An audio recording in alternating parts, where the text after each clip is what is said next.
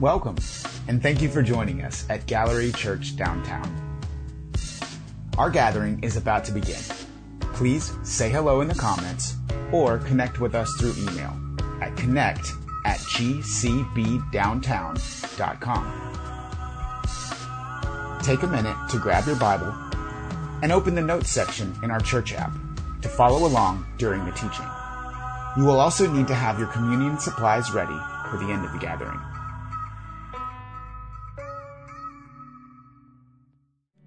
More thing I wanted to do before we go into worship is going to be the generosity prayer. As you consider, um, and if you come prepared to give today, that would be just a great introduction to um, why we give and ultimately um, that it's part of our worship as well. It's not just giving and just generosity. So there will be words on the screen um, as part of this prayer. So if you want to read aloud along with me, that would be awesome. Father in heaven, there is nothing I have that you have not given me. All I have and am belong to you, bought with the blood of Jesus Christ to spend everything on myself and to give without sacrifice is the way of the world that you cannot abide. But generosity is the way of those who call Christ their Lord, who love Him with free hearts and serve Him with renewed minds, who, withstanding the delusion of riches that chokes the word, whose hearts are in your kingdom and not in the systems of the world. I am determined to increase in generosity until it can be said that there is no needy person among us. I am determined to be trustworthy with such a little thing as money, that you may trust me with true riches. Above all, I am determined to be generous because you, Father, are generous. It is the delight of your daughters and sons to share your traits and to show what you are like to all the world. Amen.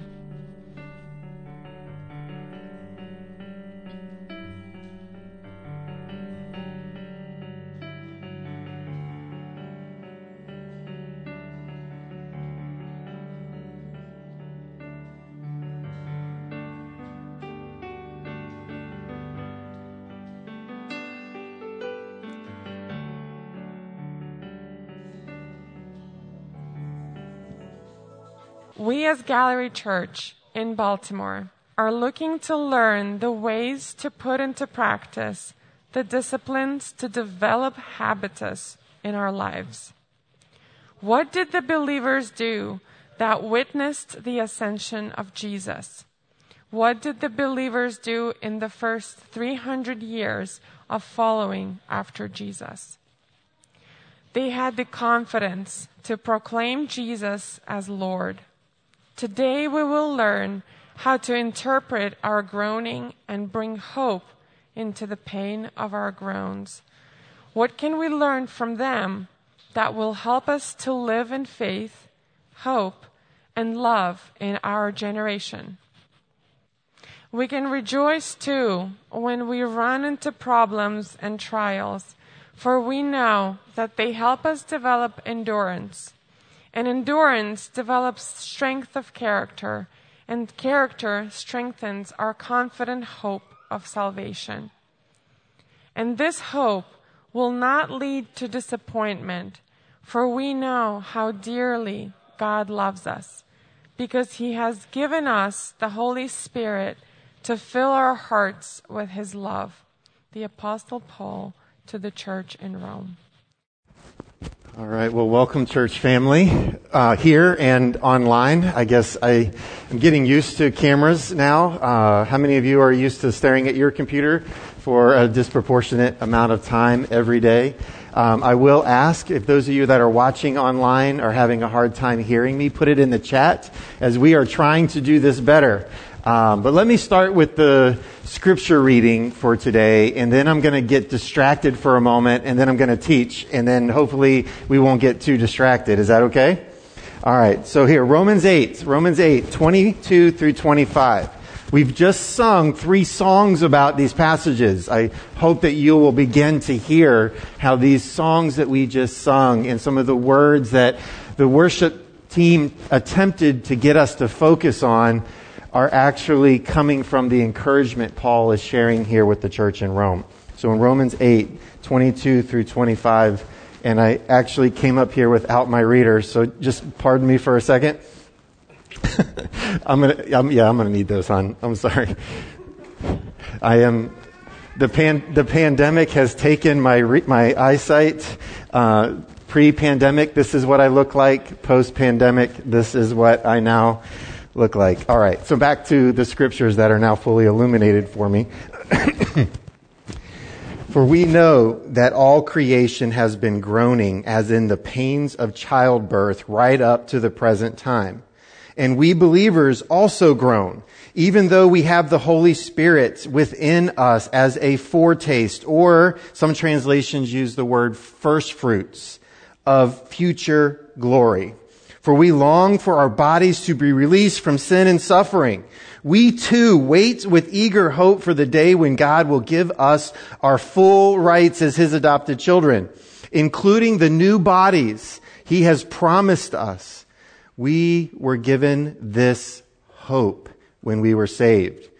If we already have something, we do not need to hope for it.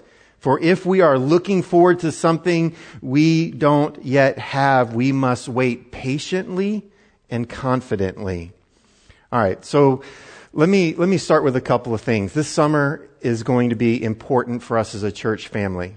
We have to develop a new appreciation, a new sense of discipline to begin to do this again. Uh, we are just now getting to the point where some of us online and even in person are comfortable enough to step in environments like this. There's so much that we are working through. Some of us, um, before the pandemic, beat me here to church. You were here well before I got here, and now we're saying, "Oh, we got to get back up early on Sunday mornings and serve." So we are going to hopefully use the whole summer to practice a lot of things because our bodies, our minds, our hearts, our souls need it. And so after I get done teaching today, we will have set a foundation between what Aida shared three weeks ago and then these two teachings about what we're going to be putting into practice for the whole rest of the summer. Like, why are we doing this? Like, is it just to awaken us from the pandemic? No, it's because we've been given a new heart. We talked about it last week, a new heart in Jesus Christ. And if we don't work with the Spirit on that new heart, that new heart won't take. And the, and when our tree is shook from the stresses of pandemics, from the stresses of family, from the um, loss of employment, from cancer, when those things come, the fruits that fall from our tree are not the fruits of the Spirit, it's the fruits of our old heart the old life, the, the fruits of anger and rage and slander and jealousy and selfishness of all kinds. But if we learn how to take care of this wonderful gift, which is a heart that God wants for us to have, that was intended for us to have, and we work with God's Spirit, we can in many ways begin to see when we're shook with the pains of life, gentleness, kindness, love, self-giving, like sa- sacrificial living, generosity, humility, those things come out of us. And so I'm going to make uh, a little advertising plug for us right now. We are going to be suggesting, it's not mandatory reading for membership, right? Um, we are going to suggest two books for summer reading. So let me start with you that don't like for us ever to suggest books to you. This one has pictures, okay? All right?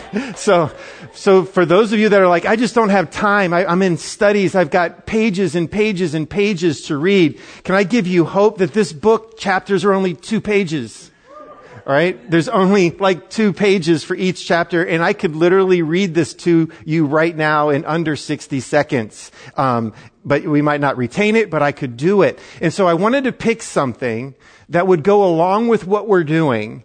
But no matter where we are as readers, even if you may not even feel comfortable reading in English, we can very much understand the artistic drawings. Some of you are very picture driven. There's wonderful art uh, that Skye did in this book, and this entire book walks us through the Sermon on the Mount. We're going to be spending a lot of time in the Sermon on the Mount this summer. And I would encourage you guys. So it will be on social media this week. If you cannot afford a copy of it, please let us know. I believe majority of us in here can, but if you can't, we want to help you. The other one is, uh, some of you remember my friend Terrence Lester from Atlanta who started Love Beyond Walls. He's been up a few times. He's been advocating for ways that people in poverty should be given dignity, um, and that they have names and stories. Well, his second book has come out entitled When We Stand. This is a fantastic book. Um, let me just give you a little taste, okay? Can I do that? A little taste. This isn't counting in my sermon minute, so if you're already logging my sermon, this doesn't count, alright? So, one of the most famous Martin Luther King Jr. speeches or sermons was on a Christmas Sunday. And in that Christmas Sunday, one of his opening illustrations was to the audience, something along the lines, and I'm butchering it. I would never be able to do it word for word like Dr. King. But the premise of his illustration was when you got up this morning, you used soap from France, you used a sponge from an island, you drank coffee in a cup from China and you drank coffee from somewhere in Central America. By the time breakfast was over, you had already experienced several continents around the world. And his point was, is that we can't view ourselves as self-sustaining. We need each other. We, we don't live a day without each other. So why does the church, why does humanity act like we don't need each other or somebody is better than somebody else when in all actuality we are designed to stand together? And so I would encourage us because we as a church are constantly being asked, how can we engage in the justice issues in our particular nation, in our particular city right now? And I believe no matter what level of historic understanding you may have, where you are in understanding justice, I think my friend Terrence will love you and you will feel loved and you will not feel talked down to or less than anybody else. And I do believe this book is in Portuguese. I'm just so glad somebody's sitting in this section this Sunday. Last Sunday, I would occasionally glance over here and I'd be like, oh, there's nobody. Um, all right. So the two books for this summer, What If Jesus Was Serious and When We Stand. And these will be out for you. And, um, because we're going to, we're going to, you'll be hearing some things next Sunday from Pastor Bill on the Sermon on the Mount that I'm super excited about. June 27th is our covenant family meeting. When I say covenant family, it is everybody from our Patterson family, our downtown family. We are going to gather here. If it's nice, we hope to be outside. If not, we will probably take over one of the larger floors in this space to try to have a meeting together. We are desiring to help everybody understand who we are as a church, how we function, where we are financially, so that we can use the rest of the summer, like I said, to get ready because in September, the city needs the gallery church functioning at whatever our fullest capacity is. So whatever, whoever we bump into, you and I are not spiritually starving from a hard year. We've begun to fill our souls so we had something to offer the people that are along our way. And so June 27th through, the, through Labor Day, it is our desire to fill our cup. And what bumps out of our cup is of God's Spirit, not filling our cup with things that we just really like, but filling our cup with something that we can offer the people around us. And so June 27th, 5 o'clock, Covenant Family Meeting. I want all of you there, even if you're considering not being a member anymore or you are thinking about being a member of our church, we call it Covenant Family. We want you to be there to hear this so that we know the commitment that we're making to each other. And to be able to get some more accurate financial reporting for you because we are struggling coming out of the pandemic financially. We still have this building because the owner cut our rent by over 50% and so we can grow so that, uh, which is a wonderful gift to us. But there are a lot of things right now that are like, okay, Lord, we're, we're walking faithfully but we do need to continue to be generous. All right. So, did I say welcome? I think I did. If I didn't, um, I say welcome to you. Last week, last week we were talking about the heart. And in talking about the heart that Jesus gave us and the Holy Spirit is implanting into us, we shared that there are two key things that we need to have in order for that heart to work. A brokenness in our spirit, and we talked about the tax collector's prayer God, forgive me a sinner. Who am I that you've forgiven me, right? This brokenness and the humility, the bowing, the posture. God, you are worthy. You are awesome. There is nothing that I can do that really gives me the right to stand in front of you. There's this brokenness and this humility. It isn't this, this, God loves me so much. I'm going to get to spend eternity in heaven. Thank you, God. Fist bump you. You're great. Even though God wants to be that personal with us, there is a holiness and an awesomeness and a wonder to God's love and the way that He's loved us. And even as Aida shared two weeks ago now, she talked about the fact that Jesus is our Lord. That means He has the right to our life. He can tell us to do anything. And the answer is, yes, Lord. Yes, Lord. There's a bowed posture. It isn't like, well, let me think about it. Like, let me see if it fits into my schedule. Let me see if you're worthy to tell me what to do. He is Lord period. He's king. We don't live in a type of ruling system with monarchies and dictators and things like that. We live in a very opinionated political system, do we not? Everybody has a voice. And if you don't know that, just sign up for a social media platform. Everybody has a voice. Every political party thinks that they are the right party. There is not one person telling anybody what to do around here. And that gets involved in the way that we do the church. And let me just tell you, that is not the government of God's kingdom. It is His way. Period. It's His way. And if we're not doing it His way, we're doing it against His way. And then that's not pleasing to the one that has loved us so much. So we're trying to use the whole summer to help us to see what God really is like and what, in this new life that we're bringing into the world, what it is really like. And so today I've entitled this teaching, Groaning and Hoping. So let me pray. Father, I've shared a lot about books and Sermon on the Mounts and family meetings and finances, but Lord, we need to hear your voice right now clearly. Father, we are out of the practice of being together and there are many distractions, so we just release those to you and we just say, Lord, you are worthy of all of our attention and you are worthy of us giving you this time right now. Speak to us, Lord. Help us to hear and then have the courage to obey. In Jesus' name, amen. Groaning is a word that I believe we're all familiar with. And for those of you that are volunteers at the Gallery Church, can I get an amen on the fact that we were groaning this morning? We did not have internet, and we still don't have internet, I don't believe, at any of our churches this morning. And so everything that we are doing for our online audience is on somebody's cell phone hotspot. Patterson's doing the same thing. My phone was blowing up from both churches. Volunteers were like, did we pay the bill? I'm like, I'm not sure, but I say, I believe so, but there's no Comcast here. And if you're Comcast watching, all right, uh, answer your phones on Sundays. So, um, when this morning there was a lot of groaning, like things were not going the way we wanted them to go. And we're still short on volunteers. So there's people here trying to do things that usually two people would do. And now we're asking one person to do them. And, and then, and then it was just a morning. And can I get an amen about just it being a morning?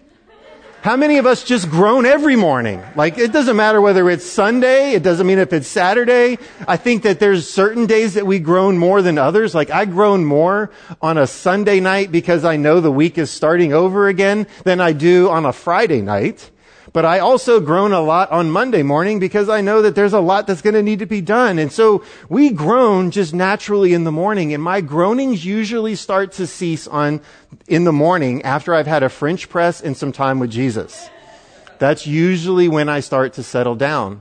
Some of you, you're, you do not mind the mornings. You, you pop up first thing and there's not a groan. But you groan when you go out the work, door to work. And the whole way to work, you're just like, I can't believe I got to go to this job. Others of us groan when we open the mail. Can I get an amen to that? And it's not just the bills we're expecting. It's the unexpected bills that show up that cause an, east, an increased amount of groaning in our spirit especially when it's, there's like a red letter across it and we realize that Baltimore City was late in delivering our mail and we're now getting a notice from the people we're sending our mail to, but yet our postal service is slow in getting it there. So we groan about the postal service. We groan about having to pay bills. I groan over how much taxes I pay living in the city. And then I'm like, nobody wants to live in a city paying these kind of taxes. Am I being authentic?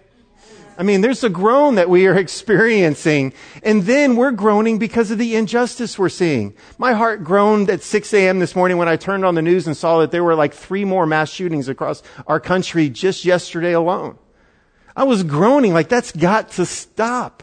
I was groaning when I continued to watch as the G7 summit is happening and the conversations between the nations that are going out. And my heart is growing because the relationship between people isn't what it's supposed to be.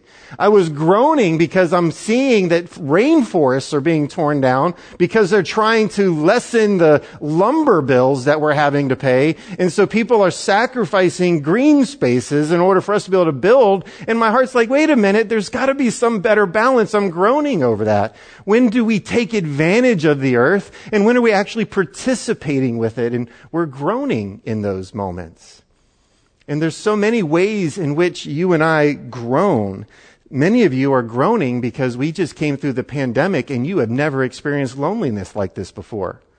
You would have never said that you have a tendency towards depression before a pandemic. You would have never felt isolated before a pandemic. And after this past year, because of the burden of having to have an online life, social life, you and I are experiencing things emotionally and it's causing us to groan that we would have never thought we were would have ever groaned about before. It's revealed so much to us.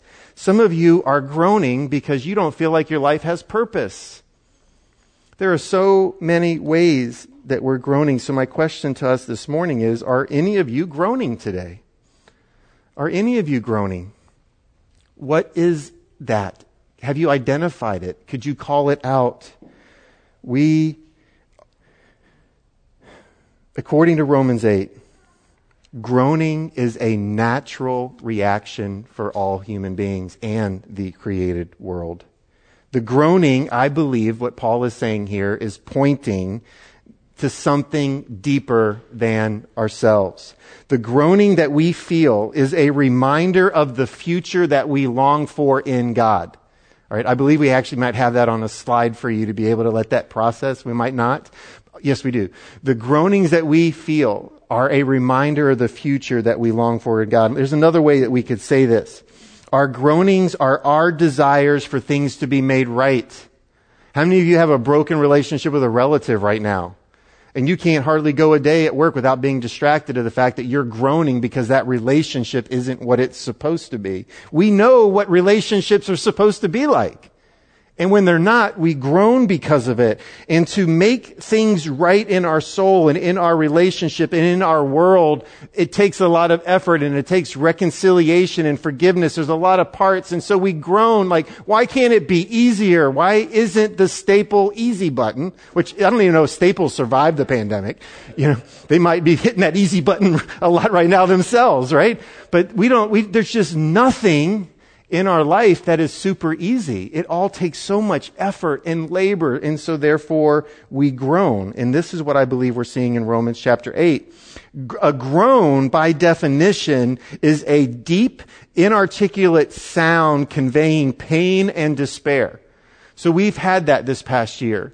You and I know what that feels like coming through the pandemic. We know what that feels like in sickness. I'm walking through that right now with my mom through cancer. I know what the calling out of sickness feels like, and many of us do as well. And Paul is noting that that groaning is taking place all around us.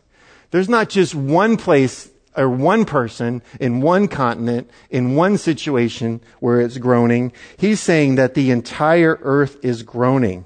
And we see this impact in so many places. We saw this in the news when children couldn't drink water in Detroit. We groaned, like, why can't people drink water? Why are children sick in places around the world and, and their water is contaminated? That makes us upset. People should be able to drink water. We groan. When we see war, whether war of words, war of missiles, like what we saw um, between um, a, a, a, people in the Middle East, between the Palestinians and the Israelis, which, mind you, they're family. They're, they're, we're, we're grieving over missiles and bombs and, and, and fighting. We, we, we hate when we see that. We, we hate when we see it in our city when gangs go to war and a child is caught in the crossfire. We grieve when we see businesses in the city go to war with each other and hostile takeovers take place and people lose their livelihood. We groan. We groan when we see the row homes that are boarded up in our city and the poverty that remains. And throughout our groaning, I want you guys to understand all of creation is crying out for help when we see forest fires, when you see a hurricane, when you see uh, an earthquake, when you see other natural disasters, or like my daughter in Colorado now is sending me pictures every time they get a hailstorm. And, and my first response is, did you get to park in the garage? You know, it's like, so there's so many things that are happening around the world right now that it's a groan. It's desiring for something to be made right because it's broken and it needs to be made right. Romans 8 reminded me of the story in Exodus 2 in the same verses 23 through 25. The Israelites were groaning. The Israelites continued to groan under their burden of slavery. I mean, is that not a burden? Over 300 years, fathers passed on to their sons and moms passed on to their daughters slavery jobs. For generation, my granddad was a slave. My great granddad was a slave. My great great granddad was a slave. For generations, they had the weight of slavery on them. And it says that they cried out for help and their cry rose up to God. And listen to verse 24, probably the most powerful four words you might hear in all of the Old Testament. God heard their groaning. Church, can I tell you? God hears our morning, afternoon, and evening groans. He hears our groans over creation and politics and justice and neighbors and roof leaks and all the things that we might face when we go to the coffee pot and there's no coffee left in the house and you have to then leave the house to have your morning coffee. God hears that groan. He knows it. He cares about the little things. He cares about sparrows and cicadas. And he cares about the way that the world is going. And it says that God remembered his covenant. And let me just tell you this. We have a God that doesn't need to be reminded of what he's promised. That's not the God we serve. And I think we get a picture out of the narrative of the Old Testament that our prayers are a reminder to God. And that is not the case. God hears our groaning. Even after Israel was, God heard the groan. After he got them through the wilderness and he got them through the promised land, they groaned. They groaned in the wilderness. They groaned in their promised land. They groaned when they were kicked out of their promised land. They groaned to go back to the land. They were groaning for every little thing and then Jesus came. And in Jesus Christ, God is saying, it stops. Something new is coming. There's a new creation at work in the world today. He has forgiven us our sins. He has conquered death. And here's the promise that I believe Paul is talking to the church in Rome about here in Romans 8. One day God is going to finish the work and make all things new. So guys, let me just let all of you hear this today as the best we possibly can. It will one day be fully finished. That is the hope that we have. We have seen God faithful in many promises. So we already have our feet firmly rooted on a God that answers promises. And if he said he's going to firmly finish it, it's going to be new. It's going to be new. And Paul wants them to know that all of creation is groaning in the waiting for things to be made new. So my question is, is what is the earth waiting for? That's the question in Romans 8. What is the church waiting for? And this is what I believe is happening. Paul does not say that the creation is waiting for God. So stay with me. I have a point to make. It doesn't say that, that, that the earth, the groaning. When, and when I say earth, I'm not just talking about trees and plants and dirt and water and a core. When the, when the word earth is used in scripture, it's everything on the blue globe. If you're out looking at earth, it would be everything that you see groaning. Like, that's it. So Paul says that creation is waiting for the children of God. Listen to this, verses 18 and 19. Yet what we suffer now is nothing compared to the glory he will reveal to us later. For all creation is waiting eagerly, and that's a great adjective, for that future day when God will reveal who, yeah, adverb, sorry. Um, thank you, hon. I appreciate that. Thanks. Because there's a lot of people that are going to going to be like, "Whoa, he's an idiot." Um, for all creation is waiting eagerly for that future day when God will reveal who His children really are. Are they waiting for God to make things new? No. They're waiting for the revelation of who God's real children are. So here, creation is waiting for the children of God to be revealed. So here's my, one of my major points. You could forget everything else I say. I really want this to be what the Holy Spirit convicts us of today. One of the most significant problems in our faith, faith is us asking God to do things that He's asked us to do the majority of our prayers as believers are resignation prayers. We even use the Lord's Prayer as a, res- a, a resignation from our responsibilities.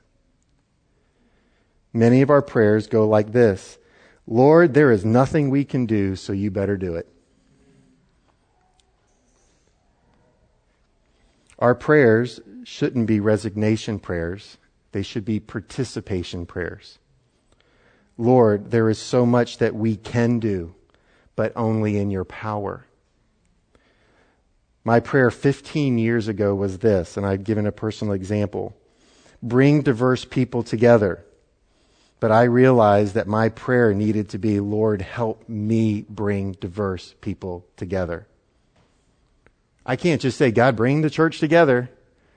No, God, I'm participating. Help me. My prayer used to be, Lord, end poverty. Uh, now, I wasn't a pageant winner. Okay, sorry. Uh, how many prayers is the Lord? How, Lord, are my prayers? Help me to end poverty in the lives of the people around me. Like, don't just ask God to end a situation. Ask Him to help you end it. Now, here's one that's powerful. This is one that I wept over for years in our prayer weeks in times like this. But if I interpret what Jesus said through the power of the Holy Spirit, what He was saying the Holy Spirit was going to do, and what New Testament writers were going to do, we're going to spend a whole week on this this summer. I need to stop saying, God, heal the sick. I need to say, God, help me to heal the sick because His Holy Spirit gives us the power to heal. We many times will show up in somebody's home and the only thing we can do is like, wow, this is a big, this is a God-sized task. But God's like, but I put you there. You bring healing. You bring the hope that you have. How would you respond to your children for the few parents we have here today? Or I'm asking those of you that are children to remember the day that you actually said something like this to your parents. How did it go for you? But when your parents said to you, uh, Hey, I need you to pick up the trash around you, and you responded, No, you pick up the trash. How did that go? For those of you that are in employee situations where maybe people report, report to you, how does it go for you when you ask somebody to complete a project and they're like, wow, that project's too hard. How about you finish it? We do this in the church all the time. God, you got it. He's like, no, I asked you to parent your children. No, no, God, you got it. You got my kids. Um, God, no, no, you know, th- those neighbors, man, they're tough. You got my neighbors. Like, help them to see you. But I put you there. Well, turn out my light and turn somebody else's light on. Right?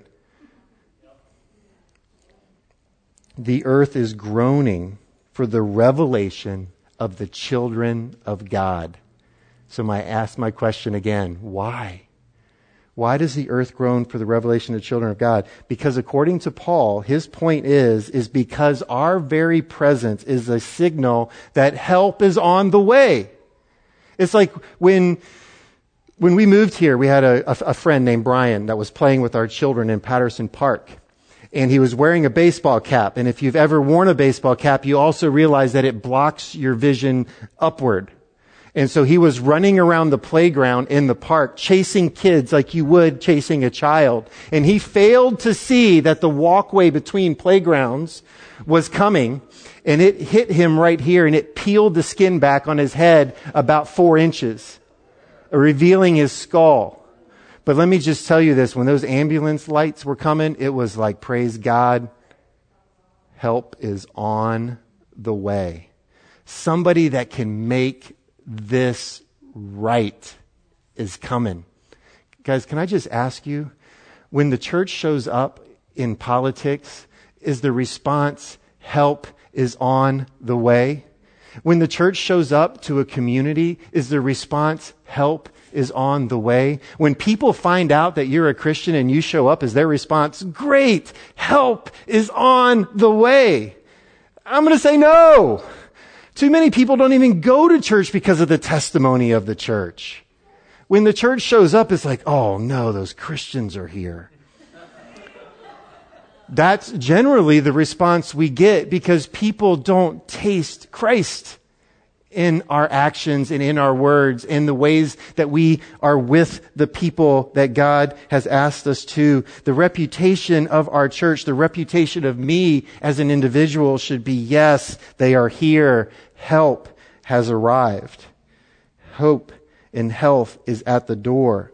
When you and I walk into our homes, our spouses, our roommates, our neighbors should be like, great, help just walked in. When we go to a school, people should say, great, help just got here. When you and I show up at, a, at, walking the park into the neighborhood or whatever, a community meeting, an HOA meeting, a meeting with local police about issues in our community, people should be like, great, help has just arrived. When you and I show up at church and we greet one another in this room, it should be fantastic. Help has arrived. Our hope has arrived. Rather than us being scared to talk to each other, we should be energizing one another. The world has a comfort that comes when you and I show up. It should be that way because you and I are pointing to the one that is making things new.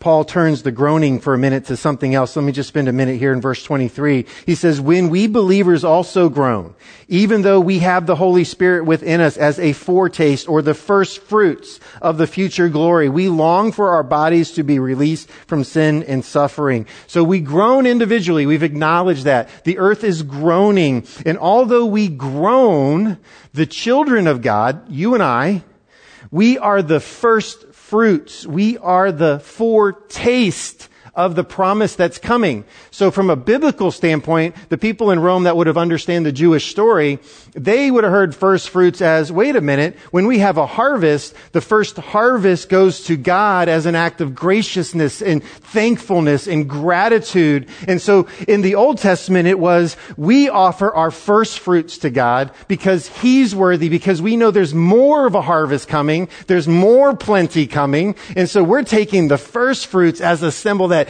there's more coming. But in the New Testament, God says, let me flip it. I'm going to give you myself. I'm going to give you my Holy Spirit as the first fruits of the new life that is coming. And you will be my first fruits. You will be my first fruits to the world around us. We are the first harvest.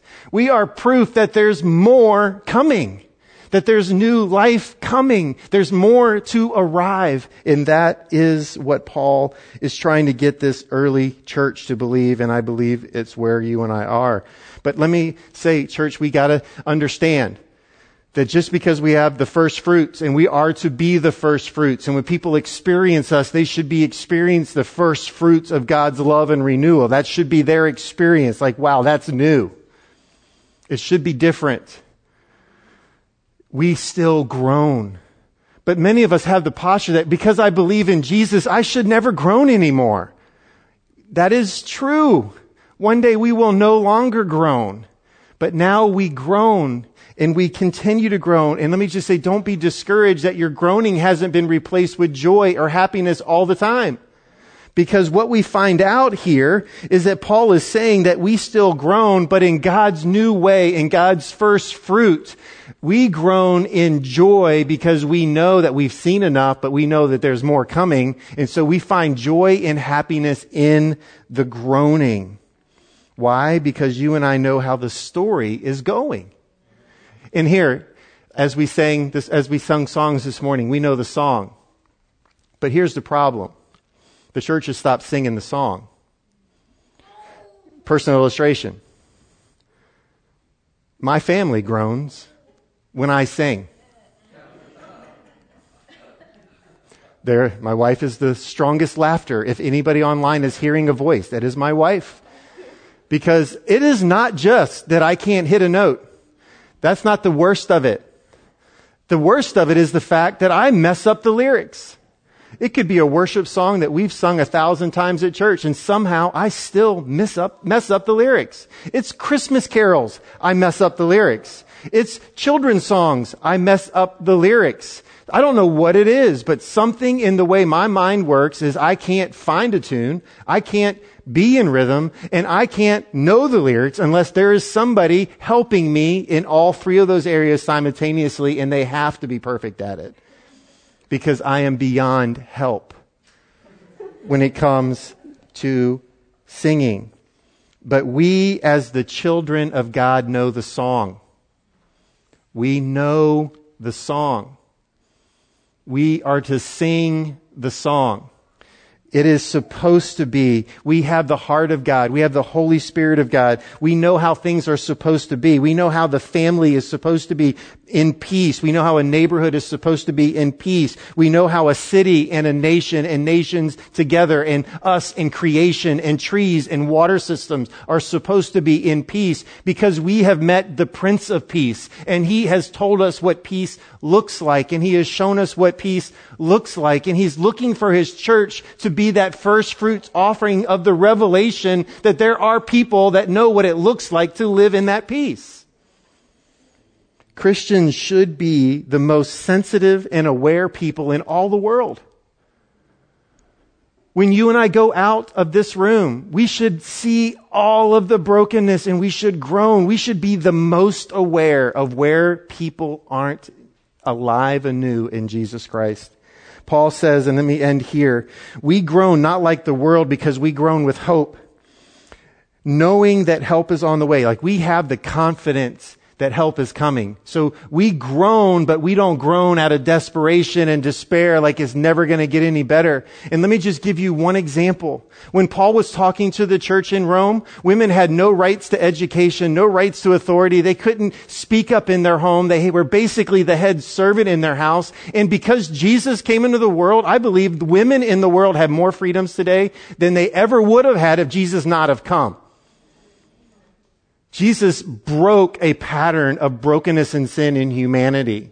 And that is one of the best things that you can see. Now, it has taken us as children of God 2,000 years to begin to make headway. And there are nations that we still need to get involved in so that things can be improved in those areas. But God is doing something new in Jesus Christ. And there are plenty of places we can look around to prove it. But you and I know the way it ought to be. And therefore we ought to groan with hope. So this should be good news for us. This should be something that would excite us to say, I need to get back involved on a weekly basis in my church family. Next week, we're actually going to be talking about why is it so important for us to gather together regularly? Why do I have to use my calendar as a framework to help me gather regularly with other people? And then in two weeks, we're actually going to go back and do something that we do with our children every week, but as adults, we're like, oh, that's a child activity. Can you guess what it is? Memorizing scripture. We have Bible verses for our kids, and our adult workers expect to have a Bible verse for kids to memorize, but don't ask adults to memorize anything. When have we gotten better? well, you memorize stuff all the time for work. Let's be honest. You wouldn't have the degrees you had if, or you have if you hadn't learned to memory. So that's just a little forecast. But our hearts, we groan, our life in the first fruits of God uh, have a hope because we know that Christ is coming. So this summer, we need to guard our heart. We need to give God our mind. We need to give Him our strength. And when we do that, can I just say something to you guys as a church? This is something that when we moved here began to find conviction in my life. I grew up under the instruction that God came first, family came second, and work came third. But I was challenged on that. And this might be new to some of you, and this might be the last time you ever come to church because I say this. But I believe it's God's family first. Because if God's my father and God's your father, that makes us brothers and sisters. And who in a family wants to be in a family where only the dad is loved? So why would I say, God, you're the father and I'm going to put you above all of my siblings when God's like, I want you to care about your siblings? So I believe that the family of God is the most important thing in our life. Everything else then falls in line after that. And as a church, I believe this summer we're going to begin to experience what it looks like for me to love you, my brother and sister, as I love my father. And, I, and you will experience the Father's love through me, and I'll experience it through you, and we'll put in practices that guard our hearts. And then the testimony of the Gallery Church is help has arrived. Let's pray. Father,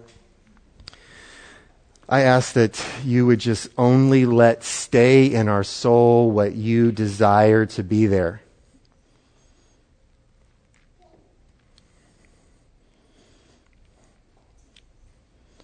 So, my, my prayer right now, I want my family to join with me in this. What is causing your groaning? Please hold that up to the Holy Spirit right now. What is causing your groaning? What is the Holy Spirit revealing to you about what's groaning in your heart right now?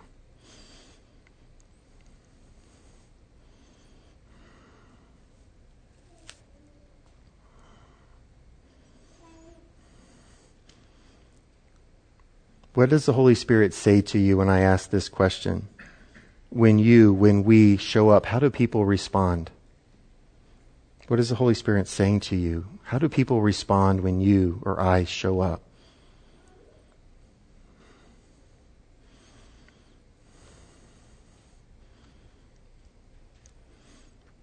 And when I make this statement, what is the Holy Spirit saying to you? You are the first fruits of God's love. What is the Holy Spirit saying to you? You are the first fruits of God's love. Do you believe it? Do you want the world to see you as the first fruit of His love? Father, thank you so much for the gift of your Son, Jesus Christ. Thank you for the Holy Spirit as your down payment for your future promise to be fully fulfilled.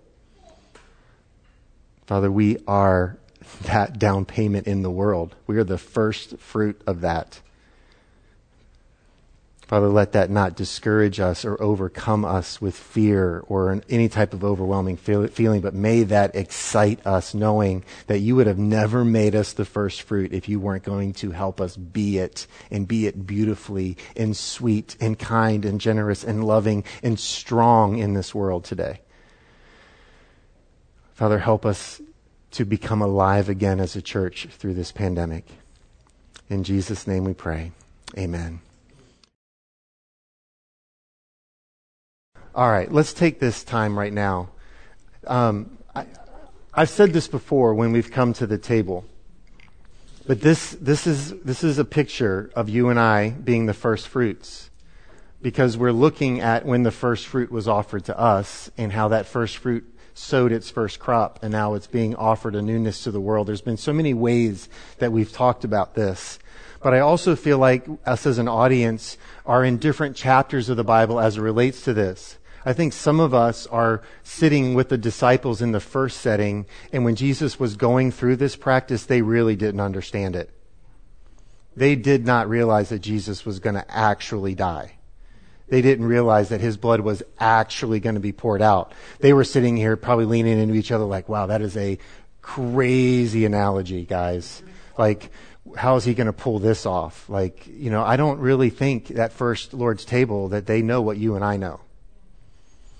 But by the time Paul was talking to the church in Corinth, it had become abused. So just in a few short decades, they were coming together around meals and people were like, no, this is mine. I don't care what you have. Like there was, they were leaving people out of the meals. Widows weren't getting their share. There was so much that was happening that Paul just told the church in Corinth, let's remember the first time. When we come to this cup, this is a reminder that his body was broken for us and then he goes into a chapter on love where he's like, look, this is what love looks like when you're giving it to other people. And is it not like a body being broken and love being poured out for other people? And so we do this in remembrance of what Jesus did for our salvation and our freedom from slavery to our sin. But this is also the cup that you and I now carry. That's why I said, and I'm going to say this again, I'm going to drop the, I'm going to drop the Pentecost part, but we're going to say it all summer long. But at Pentecost, I introduced a trend of thought to us as a church, and I want us to adapt this as a trend of thought. When you are, when you don't know who Jesus is, I just want you to immerse yourselves in into what Jesus taught. You have to know what Jesus taught. And then I want you to consider the cost of living that life and then believe. Don't just come to him for some eternal security. He wants you to carry a cup. He wants your life. He wants to be your Lord. And once you and I know what he's taught and we've measured it and we've considered it and we give ourselves to it, then the fourth thing that we do is we just pour into the family of God. There's no need, there should be no reason for needs amongst us. There should be no reason why we don't joyfully share our resources with each other. Therefore, we can help other people because we have a Father that has lavished His love on us. And so that's what this cup is. And so, right now, let's take the wafer from the bottom of the cup. And if you're online, I don't care what resources you have around you, we would love for you to join in with us. And right now, church family, I'd love for you to hold this up to each other. And, and you need to be reminded, and you need to help others be reminded that this was his body broken for you. Let's say that to one another. This is his body broken for you. And let's do this in remembrance of him. And then take the cup, the juice. When Jesus held this up to his disciples, he says, This is the cup of my blood that's shed for the forgiveness of sins. But let's just remind each other that our sins have been forgiven. Let's do that right now. This is the sins have been forgiven. And let's do this in the, after Christ. And then we proclaim the mystery of our faith in three simple phrases. Okay, on the count of three. One, two, three. Christ has died, Christ is risen, and Christ will come again. So before our benediction, for those of you online and those of you here, before we do our benediction, I want to remind you, June 27th, an important date, two what I believe are very important summer reads for us. Um, if you follow us online, you saw a video that Andre put together. We're going to be ho- hosting some special growth community um, sessions um, where even growth communities, if they want to, they can reserve an entire session for their growth community. My wife and I have opened up our rooftop for several dates throughout the summer and July where we just want to have people um, that feel comfortable being in person, that are ready to just reconnect with one another so I've, I don't know, I gave you like 10, 12 dates in July that we're just going to open up our rooftop and if it's raining, we'll figure something out. But the desire is, is that we get 15 people together at a time and we're going to re- do reservations. And if you want to sign up for one or five, you can do that. Uh, we just want to reconnect with you and you can invite your friends, your neighbors, and we will be happy to begin to get back into the pattern of meeting together. So here's our benediction. As we go from here today, may we remember that we are the first fruits. We are the ones that announce help is on the way. And may that be true in us this week. And may God's grace and peace be with you. Also with you. Thank you guys so much for being with us today. And if you brought an offering, you can leave it. If not, you can do it online. Thank you guys.